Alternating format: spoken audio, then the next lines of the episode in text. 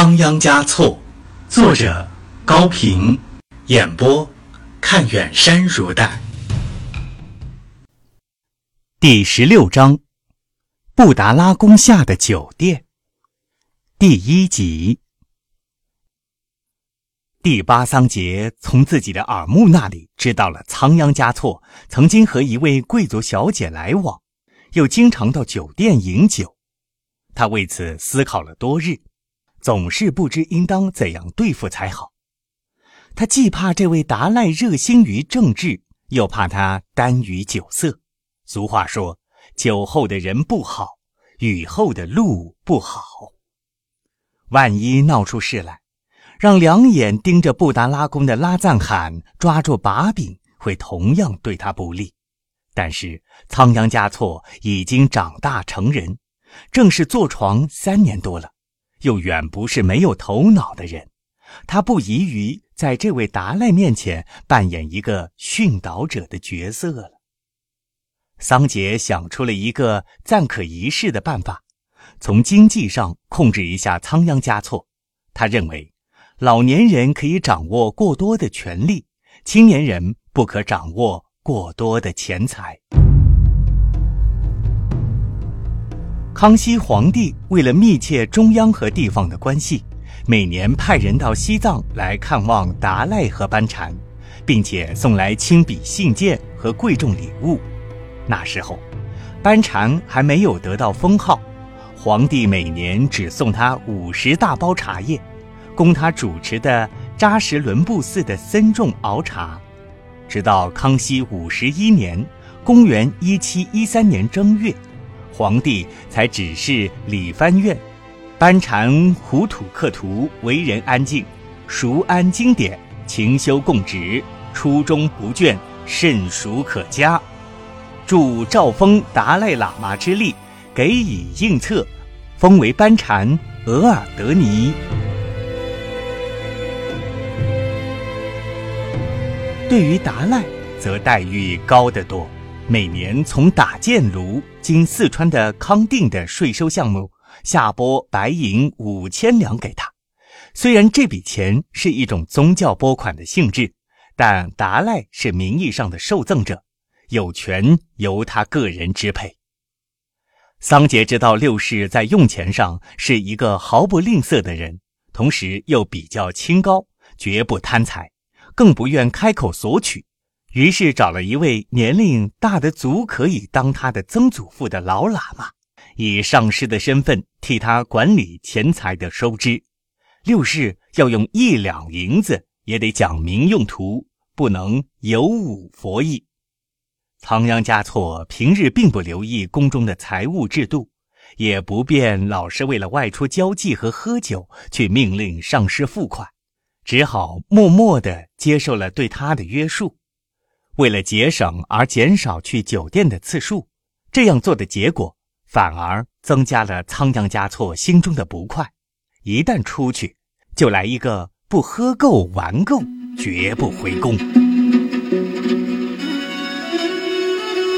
仓央嘉措从一喝上酒就有很大的酒量，酒量这个东西，不是随便可以锻炼出来的。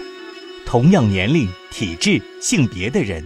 喝同样多的酒，一定有醉的，有不醉的。在各方面无大差别的人，对于酒的适应能力却有着很大的差别。到底是什么原因？至今没有令人满意的答案。女店主央宗特别喜欢有酒量的人，倒不仅是因为可以多赚他们的钱。她开的虽然是酒店。但对于那些一喝就醉、一醉就吐的顾客，总是厌烦多于同情，只不过不肯轻易表露出来罢了。央宗自信十分了解荡桑汪波，经过几次接触，他就下了这样的结论：这是个有学问无处使、有银钱无处用、有苦闷无处诉的好小伙子。出于好心，他给荡桑汪波介绍了一个名叫达娃的。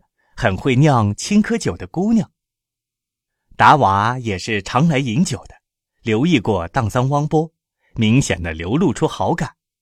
杨宗正是看到了这一点，才充当了牵线人，我们的荡桑汪波也就和他相见并且熟悉了。达娃姑娘其实是一个离了婚的少妇，她从不回避她推开了丈夫的理由，在夫妻生活上那是个形同废物的男人。她是属于那种为数不多的女人之列的，既不看重钱财，也谈不上有什么深爱和痴情。她最贪婪的只是具有男子气的男子，而且她在这方面的追求永远没有满足。这些仓央嘉措开始时是不知道的，几次亲昵之后，他懊恼了，他不愿去埋怨酒店的老板娘。央宗只有热心，并无坏心。他只有和塔尖奶去诉说。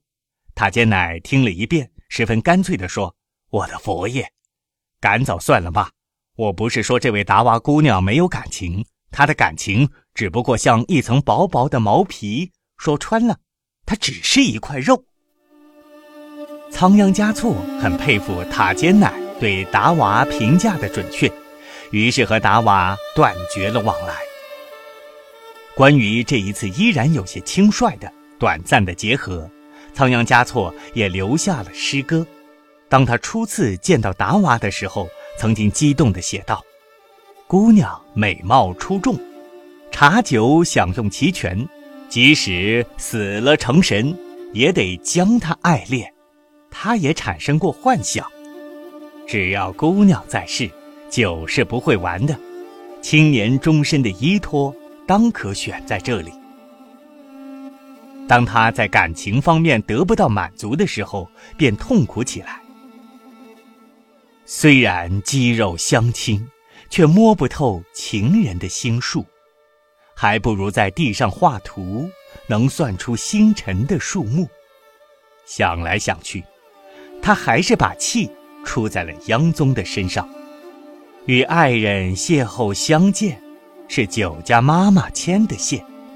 如果欠下孽债，可得你来负担。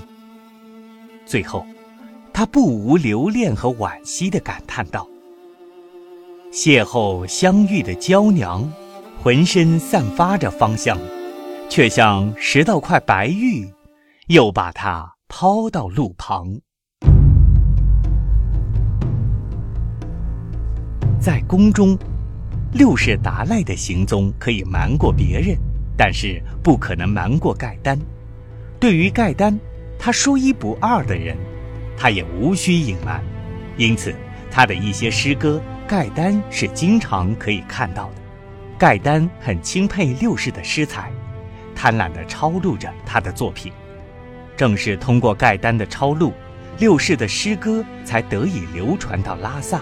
又流传到民间，只是当时不知道他们真正作者到底是谁。